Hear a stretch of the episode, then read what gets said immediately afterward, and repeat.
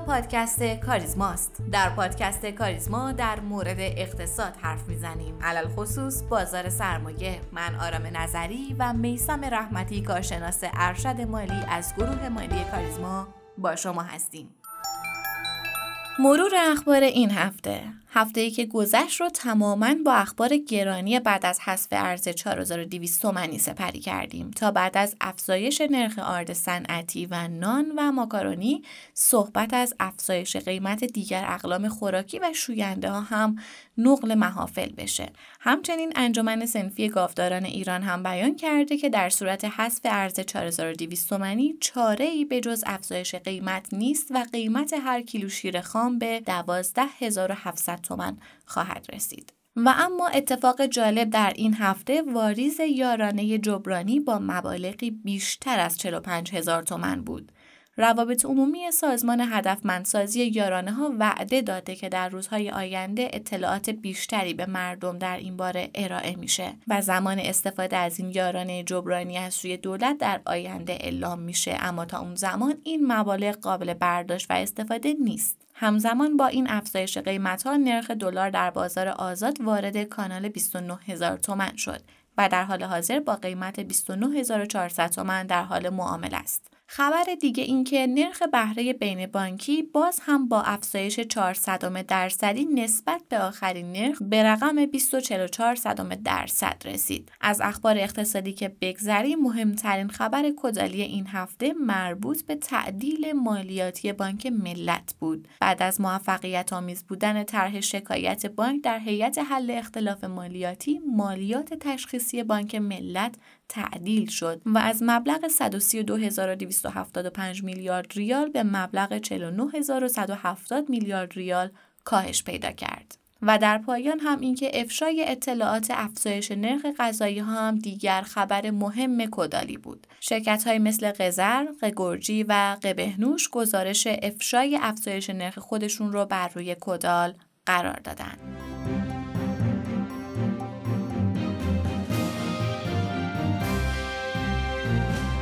بازار سرمایه این روزها برای وارد شدن به کانال یک میلیون و 600 هزار واحد با تردید روبرو شده. شاخص کل که در عرض 100 روز توانسته حدود 30 درصد رشد رو تجربه کنه، این روزها برای ادامه این روند سعودی به صد محکمی برخورده. اگر نگاهی به نظرات کارشناسان هم بندازیم این تردید رو کاملا مشاهده می‌کنیم. برخی از افراد اعتقاد دارند که بازار سرمایه می‌تونه این مقاومت مهم رو رد کنه و با فصل مجامع رشد رو تجربه کنه. اما دسته دوم برخلاف دسته اول اعتقاد دارن کار رشد بازار سرمایه بسیار سخته و شاید تک نمادهایی بتونن رشد رو داشته باشن. به هر حال امروز قصد داریم آینده کوتاه مدت بازار رو بررسی کنیم.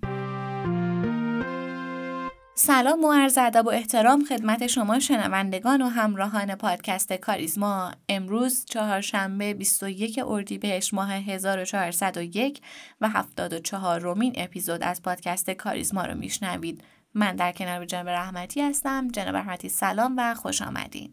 من هم سلام عرض می کنم خدمت شما و همه شنوندگان عزیز. امیدوارم که اردیبهشت ماه خوبی رو تا اینجا سپری کرده باشید. ممنون از شما. آقای رحمتی بازار چند روزیه که در حال درجا زدنه و خب خیلی از سهمای بزرگ هم اصلاح کمی رو تجربه کردن. شما روند رو چطور می‌بینید؟ خب همونطوری که شما گفتید بازار سرمایه حداقل از نظر شاخص کل توی صد روز گذشته حدود سی درصد رشد داشته. اما اگر سری به تک نمادهای گروه های مختلف بخوایم بزنیم این عدد بازدهی خیلی بیشتر از سی درصد بوده. در نتیجه رشد تک نمادهای بازار توی صد روز گذشته نسبتا خوب بوده و شاید همین عاملی شده که در قوی ترین مقاومت شاخص کل یعنی یک میلیون و 600 هزار واحد شاهد تردید در معاملات سهامداران باشیم. نکته مهم بعدی ارزش معاملاته. ارزش معاملات این روزا نشونه قوی برای عبور از این مقاومت رو نداره. محدوده 5000 میلیارد تومن در این هفته ثابت مونده و اگر نگاهی به شاخص کل در سال گذشته در همین محدوده بندازیم مشاهده می‌کنیم که ارزش معاملات در اون تایم حدود 14 هزار میلیارد تومن بوده و همین مقایسه نشونه اینه که تردید در بازار سرمایه وجود داره و به نظر می‌رسه اصلاح هم قیمتی هم زمانی محتمل تر از گذشته باشه. اما نکته مهم اینه که آیا این اصلاح نشونه پایان رشد شاخص کله که جوابش از نظر من منفیه. به نظر من بازار اصلاح سنگینی نداره و اگر برخی از نمادار رو توی پایان هفته مشاهده کرده باشیم می‌بینیم که خریدار کامل در محدوده منفی حضور داشته و منتظر فرصتهای بهتری به حال دولت کاملا بر روی حذف ارز 4200 تمرکز کرده و با صحبتهای آقای رئیسی این موضوع کاملا تایید شده. در واقع تصمیم دولت انتخابی بین بد و بدتر و همین موضوع احتمال کاهش تورم رو کمتر از پیش می‌کنه.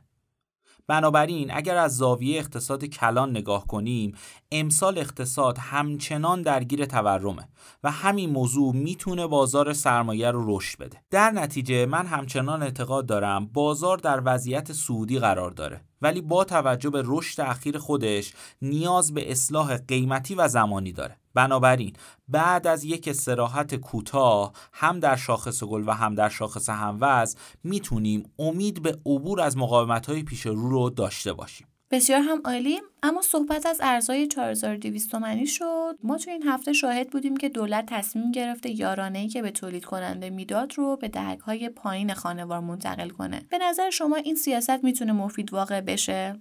ببینید متاسفانه اتفاقی که در حال وقوعه باید خیلی زودتر میافتاد تا این همه هزینه برای خانوارای ایرانی نداشته باشه. متاسفانه وضعیت ارز 4200 باعث شده که دولت بین دوراهی گیر کنه که هر مسیری زیانهای خودش رو داره. اینکه باید ارز 4200 حذف بشه کاملا حرف و عمل درستی. اما اینکه این یارانه به دهک های پایین داده بشه متاسفانه در کوتاه مدت می‌تونه پاسخگو باشه. ولی در بلند مدت اوضاع رو برای همون خانوارها بدتر می‌کنه. نکته مهم اینه که این یارانه چه محلی قرار پرداخت بشه. اگر این یارانه فشار بودجه‌ای به دولت وارد کنه اوضاع بدتر از وضع فعلی میشه و تورم دوباره به محدوده های خطرناکی می‌رسه. در وضعیت فعلی اقتصادی ما مشکل اصلی در کمبود ارزه است و حتی اگر با پرداخت یارانه تقاضای خانوار رو بالاتر هم ببریم به دلیل کمبود ارزه فشار همچنان باقی میمونه برداشتن مشکلات از سر راه تولید، ایجاد بازارهایی بر مبنای عرضه و تقاضا، ایجاد نظم مالی در بودجه دولت و خیلی کارهای دیگه اینا میشه جراحی اقتصادی.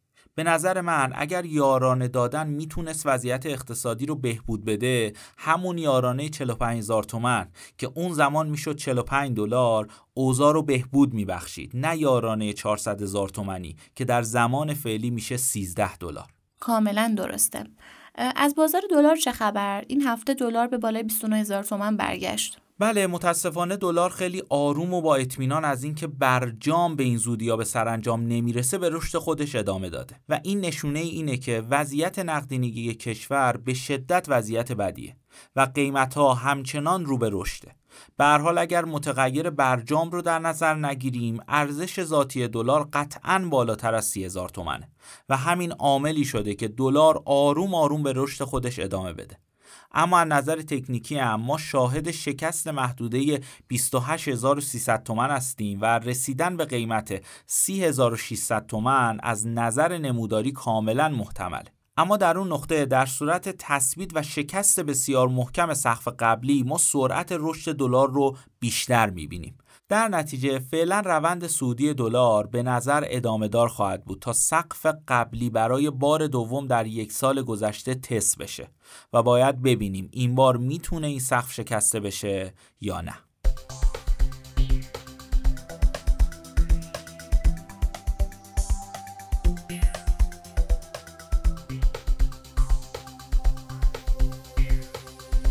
بازار زمانی از کارایی لازم برخورداره که بتونه به بهترین وجه سرمایه های موجود رو در طرحها و یا شرکت هایی که در اقتصاد کشور داره مزیت نسبی هستن هدایت کنه و در واقع بیشترین بازدهی رو متناسب با ریسک نصیب سرمایه گذاران کنه. ارتقای سلامت بازار و ایجاد شرایط بازار رقابت علاوه بر برقراری آرامش و حفظ تعادل نسبی در بازار سرمایه می‌تونه کارایی بازار رو هم افزایش بده. بازارهایی که کارایی بیشتر دارن از سرعت، دقت و تسهیل مبادلات بیشتری برخوردار هستند و هزینه انجام معاملات در پایینترین سطح ممکنه. افزایش کارایی بازار منجر به افزایش سرعت نقد شوندگی دارایی ها، افزایش شفافیت، افزایش بازدهی و سلامت بازار میشه. برخی از این ابزارها که در بازار ما هم می‌تونه به کار گرفته بشه رو میشه صندوق های سرمایه گذاری، تنوع بخشیدن به ابزارهای مالی و سرمایه ای، تنوع بخشیدن به نهادهای مالی و مثالهای مشابه دیگه بدونیم. در مورد کارایی بازار به طور ویژه صحبتی داشتیم با جناب آقای ابوالفضل شهرآبادی مدیر سبدگردان داریک پارس.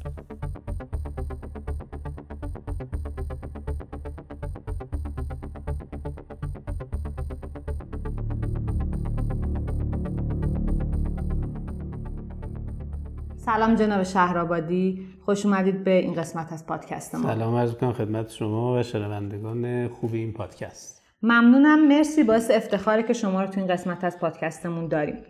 جناب شهرآبادی ما می‌خوایم بررسی کنیم ببینیم توی سال 1401 با توجه به شرایطی که الان در حقیقت بازار ما باهاش مواجه بحث مذاکرات که خب یه روز ما می‌بینیم که می‌خواد به نتیجه برسه یه روز خیلی دور میشیم از این نتایج و شرایطی که در حقیقت تو سال 1401 پیش بینی می‌شده برای کلیت اقتصادمون. باید سازمان بورس و نهادهای متولی چه اقداماتی رو انجام بدن؟ جهت اینکه کارایی بازار ما رو تو سال 1401 افزایش بدن. بله. عرض کنم خدمتون ما همونطور که مستحضرید در سال گذشته سال 1400 و بخشی از سال قبل از اون سال 99 خب بازارمون مواجه بود با یک سری ریسکای سیستماتیک نسبتا بزرگ که این بازار رو به شدت تحت تاثیر قرار داد و بازدهی رو تقریبا شد کلا از این بازار گرفت و روزها و ماههای ناخوشایندی رو برای سرمایه‌گذاران در واقع رقم زد. خب یه تعداد زیادی از این ریسکا برطرف شده مثل ریسک انتخابات ریاست جمهوری امریکا انتخابات ریاست جمهوری کشور خودمون و بعضی مسائل دیگه مثل این و حتی تا یه حد زیادی بحث برجام. و میشه گفت که بازار 1401 ما از نظر وجود ریسک های سیستماتیک و ریسک های غیر قابل کنترل وضعیتش نسبت به سال گذشته می‌تونم بگم خیلی بهتر شده. و تو این بازار میشه امیدوار بود به یک رشد قابل قبول بعد از یک سال و نیم رکود. و بازارون در شرایطی که خب میشه گفت ارزون ترین بازار هست نسبت به بازارهای رقیبش نسبت به بازار مسکن و ارز و خودرو و اینا چون با تورم رشد نکرده و تا رشد منفی هم داشته. و به نظرم با یک سری حرکات و یک سری اقدامات و تدابیر توسط مراجع زیست حالا عمدتا نهادهای ناظر بر این بازار و بازیگر اصلی بازار میشه کارایی کرد که بازار پایداریش و کاراییش طی زمان به مستحکم بشه و بتونه به سمت کارایی قابل قبول پیش بره. منتها حرکاتی که میشه کرد و اقداماتی که میشه کرد بعضیاشون که در کوتاه مدت جواب بعضیشون در بلند مدت. و هر دو رو باید پی گرفت. چون اقدامات کوتاه مدت معمولا اثرات کمی هم دارن ولی اقدامات بلند مدت دیرتر به نتیجه میشینن ولی طولانی مدت به بازار در واقع فایده میرسونن به نظر مسائلی مثل ابزار، تنوع ابزارها در بازار که ما همیشه از این بابت مشکل داشتیم و داریم. ما ابزارهامون ابزاری سرمایه گذاری و سرمایه پذیریمون اصلا کامل نیست. یک سری از موارد رو داریم یک سری رو نداریم یک سری رو غیر فعال داریم. اسمن مثلا اینی فلان ابزار هست فلان ابزار تامین مالی هست ولی هیچ استفاده ازش نمیشه. اینا باید ایراد زدایی بشن و به روز رسانی بشن و قابل بهره برداری بشن. مثلا ابزارهای پوشش ریسک. ما تو بازارمون به قدر کافی اصلا نداریم. ابزار مشتق مثل مثلا option ها و forward future که در واقع عمدتا برای پوشش ریسک ازش استفاده میشه تو بازار ما رایج نیست جا نیفتاده یا اصلا بعضیش وجود نداره. و در نتیجه سرمایه‌گذاران وقتی سرمایه‌گذاری می‌کنن یک سرمایه‌گذاری پر ریسک رو دارن میپذیرن چون ابزار پوششش رو ندارن. یا مثلا فرض کنید بازار ما یک بازار صرفا یک طرفه است. یا کل بازار رشد می‌کنه یا کل بازار میاد پایین. و شما وقتی بازار رشد می‌کنه ابزارهایی که می‌خرید همراه بازار میرن بالا. و اگه پیش بینیتون این باشه که بازار برخواهد گشت و نزولی خواهد شد تنها کاری که می‌تونید بکنید که اون ابزارهای قبلی رو بفروشید و کنار بشینید. بله. و ابزارهای مثلا چیزی مثل به فرض شورت سل یا فروش استقراضی که بازار رو عملا دو طرفه می‌کنه شما در صورت رشد بازار و نزول بازار می‌تونید سرمایه گذاری کنید و سود بسازید این ابزار توی بازار ما نیست. به شکل یه مقدار حالا شاید بگیم ضعیفترش تو بازار مشتقه ها رو داریم ولی خب اونم خیلی مورد این تو مشتقه ها ما خیلی ضعیفیم. خیلی به شما بازار مثلا آتی ها رو نگاه بکنید و نه حجمی داره نه بازیگری داره نه به علاقمندی داره. خب این به واسطه که افراد نمی‌شناسن و همین باعث میشه که بود و نبودشون خیلی فرق نکنه. یا بحث شفافیت تو بازار خیلی مهم هست. بحث مثلا چیزی که در یک سال و نیم گذشته نبود و من بارها گوشتر کردم که اگر می بود می‌تونست بازار رو از اون وضعیت نجات بده حمایته. مثلا ما صندوق تثبیت رو داریم به عنوان حامی بازار که نقش به پررنگ هیچ وقت نداشته. دولت هیچ وقت حمایت نکرده. بازار ما یه مقدار بازیچه مسائل سیاسی و افراد سیاسی هم شده که این خیلی لطمه زده. و بحث دخالت های دولت ها دستاندازی دولت ها در امور شرکت ها و هر وقت دولت مثلا درآمدش کم می شده یه قاعده ای رو تصویب می‌کردی که بتونه از شرکت ها تحت عنوان حقوق مالکانه بهره مالکانه که به شدت تو این دو سال اخیر شاهدش بوده. بله یا مثلا انتشار اوراقی که دولت میمد بازار رو خشک می‌کرد با فروختن نابجای اوراق. خب البته قبول دارم دولت هم مشکلات زیاد داشت توی شرایط تحریم هر دولتی بوده. ولی بالاخره اینا لطمه خودش به بازار زده. برطرف کردن این موارد می‌تونه اثرات خوب رو به دنبال بیاره. یعنی مثلا فرض کنید انتشار کم اوراق یا انتشار حساب شده اوراق عدم دخالت در شرکت ها یا بالا بردن شفافیت دو طرف کردن بازار. بالا بردن تنوع ابزارها بازار ما رو به راحتی بره به سمت بازار کارا. و تو اون بازار دیگه سوء استفاده و نمی‌دونم قطبی بودن بازار انحصاری بودن بازار کلا از بین میره و بازار به سمت یک بازار رقابت کامل نزدیکتر میشه. بله بسیار عالی.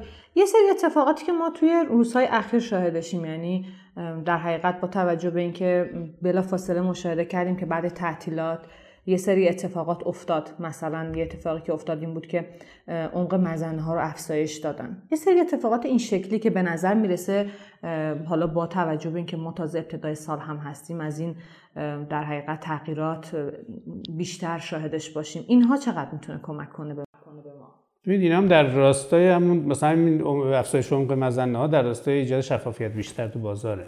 شما در واقع می‌تونید ببینید که سهم مورد نظرتون رو چه کسایی حالا کسانش رو شاید نتونید شناسایی ولی چقدر متقاضی داره و حجم تقاضا چقدر هست چه تعداد احتمال خرید یا فروش این اوراق هست و این سهام هست. و یعنی هم بالا بردن شفافیت و این خیلی خوبه. و هر چقدر در این زمینه ما بیشتر بریم جلو شفافیت رو بیشتر بکنیم و و به بازیگران بازارمون یاد بدیم که چطور از این شفافیت از این اطلاع جدید استفاده بکنین مهمه. چون خیلی هم مثلا نمی‌فهمن عمق مزن نازیاد شده یعنی چی؟ چجوری می‌تونن ازش استفاده کنن به چه دردشون می‌خوره؟ اینا رو هم باید به یک شکلی آموزش داد. و این در راستای به نظرم بالا بردن شفافیت و قطعا خوبه و قطعا به اون بحث کارایی بازار کمک می‌کنه. یا مثلا فرض کنید بحث افزایش دامنه افزایش دامنه نوسان دقیقا این هم یکی از سالات من بود چون که در راستای میگم اتفاقاتی بود که از ابتدای سال شاهدش بودیم. هرچند خب ما سالهاست که داریم بحث افزایش دامنه نوسان رو مطرح می‌کنیم. توی حالا دوران ریاست های قبلی سازمان هم یه وقتهای تغییراتی ایجاد شد حالا ما شاهد بودیم که نامتقارن حتی شد دامنه نوسان و همیشه نوید این افزایش دامنه نوسان رو به ما دادن. ولی خب میگم بعد از تعطیلات مثل اینکه ما شاهد اتفاقات جدیتری هستیم چون که این مسئله هم مطرح شد که هر فصل حالا بیان به شکل تدریجی یک درصد دامنه نوسان رو افزایش بدن و فکر می‌کنم سقفش هم دیگه ده درصد هست تو شرط فعلی. می‌خوام نظرتون رو بدونم راجع به این مسئله به نظرتون این اتفاق به شکل حالا پلکانی و تدریجی بیفته خوبه می‌تونه به کارا تر کردن بازار ما کمک کنه یا اینکه نه. به شکل حالا یک, یک بار بیان و دامن نوسان رو بدن. کل این کار به نظر من مثبته و می‌دونی که ما فکر کنم تنگ ترین دامنه نوسان رو در کل دنیا بین بورسا داریم. من یه تعداد قابل توجه از بورسا رو رفتم از نزدیک دیدم ندیدم هیچ بورسی زیر ده درصد دامنه داشته باشه. الان بورس های اطراف خودمون مثلا بورس دوبه ابوظبی اینا همه ده درصدن. یا بورس استانبول ده درصد در دو تا نشست روزانه. یعنی یه نشست صبح دارن ده درصد یه نشست بعد از اونم ده درصد. یعنی در یک روز یک سهم می‌تونه تا 20 درصد بره بالا یا تا 20 درصد بیاد پایین. یا مثلا یه جایی مثل بورس بورس مالزی مثلا تا 30 درصد امکان چیز داره. تازه اینا بورسایی هستن که دامنه محدود دارن. بعضی هاشون هستن که اصلا دامنه رو ندارن. و نامحدود می‌تونن تغییر کنن. طبیعتا هر چی دامنه بازتر باشه لزوم بودن نظارت هوشمند بیشتر میشه و خب اون بورسایی که دامنهشون بازتری نظارت رو دارن. تو بورس ما به نظر من این دامنه محدود اصلا خوب نیست و باعث ایجاد صفحه خرید و فروش میشه باعث یک سری سوء استفاده ها و یک سری بازی ها تو بازار میشه که نبودن این دامنه می‌تونه جلوی این کارها رو بگیره. شما وقتی دامنه نوسانات مثلا 30 درصد باشه در یک روز نمیشه برای اون سهم صف تشکیل داد. نمیشه مثلا پروژه کرد سهم رو برد بالا یا آورد پایین. چون به محض اینکه شما بخواید به فرض سهمی رو به یک نقطه برسونید مثلا 25 درصد ببرید بالا تو بازاری که روزی 4 درصد رشد می‌کنه 25 درصد در طی 6 روز کاری مثلا اتفاق بیفته. ولی وقتی دامنه نوسان 30 درصد باشه در یک روز اتفاق میفته ولی صفی تشکیل نمیشه. و این کار کلا به نظرم خوبه. حالا اینکه تدریجی باشه یا دفعی من فکر می‌کنم تدریجی بودنش بهتره به خاطر اینکه ما سرمایه‌گذاران اون افراد هیجانی هستن احساسی هستن و به اصطلاح بحث مالی رفتاری تو بازار ما شدید هست. به هم جایی که تدریجی باشه راحت تر می‌تونن باش کنار بیان و اگه بتونن مثلا هر فصل یک درصد یعنی آخر سال ما تقریبا به ده درصد می‌رسیم. و این خوبه مطلوبه. من فکر کنم اثرگذاریش رو داشته باشه. ده درصد به عنوان قدم اول برای مثلا یه چند سالی با این دامنه کار کنیم. خوبه. منتها با این شرط که ثبات رو داشته باشیم دیگه. و مثل دفعه قبل نشد مثلا اومدن دامنه مثلا دو چهار کردن. پایین دامنه رو بسودن بالا باز کردن. اینا حرکاتیه که معقول به نظر من نیست و خیلی از بازار فراری میده. باید ثبات رویه و ثبات سیاست ما حتما تو بازار داشته باشیم. ممنونم. انشالله که چنین اتفاقاتی که حالا تو این چند اخیر شاهدش بودیم بتونه بیشتر بشه و بازار ما رو کاراتر کنه. خیلی ممنونم که تو این قسمت از پادکست کاریزما با ما ممنون از شما که ما رو میشنوید. لطفا سوالات، نظرات، انتقادات و پیشنهادات خودتون رو از طریق ID تلگرام pod underline admin با ما در میون بذارید.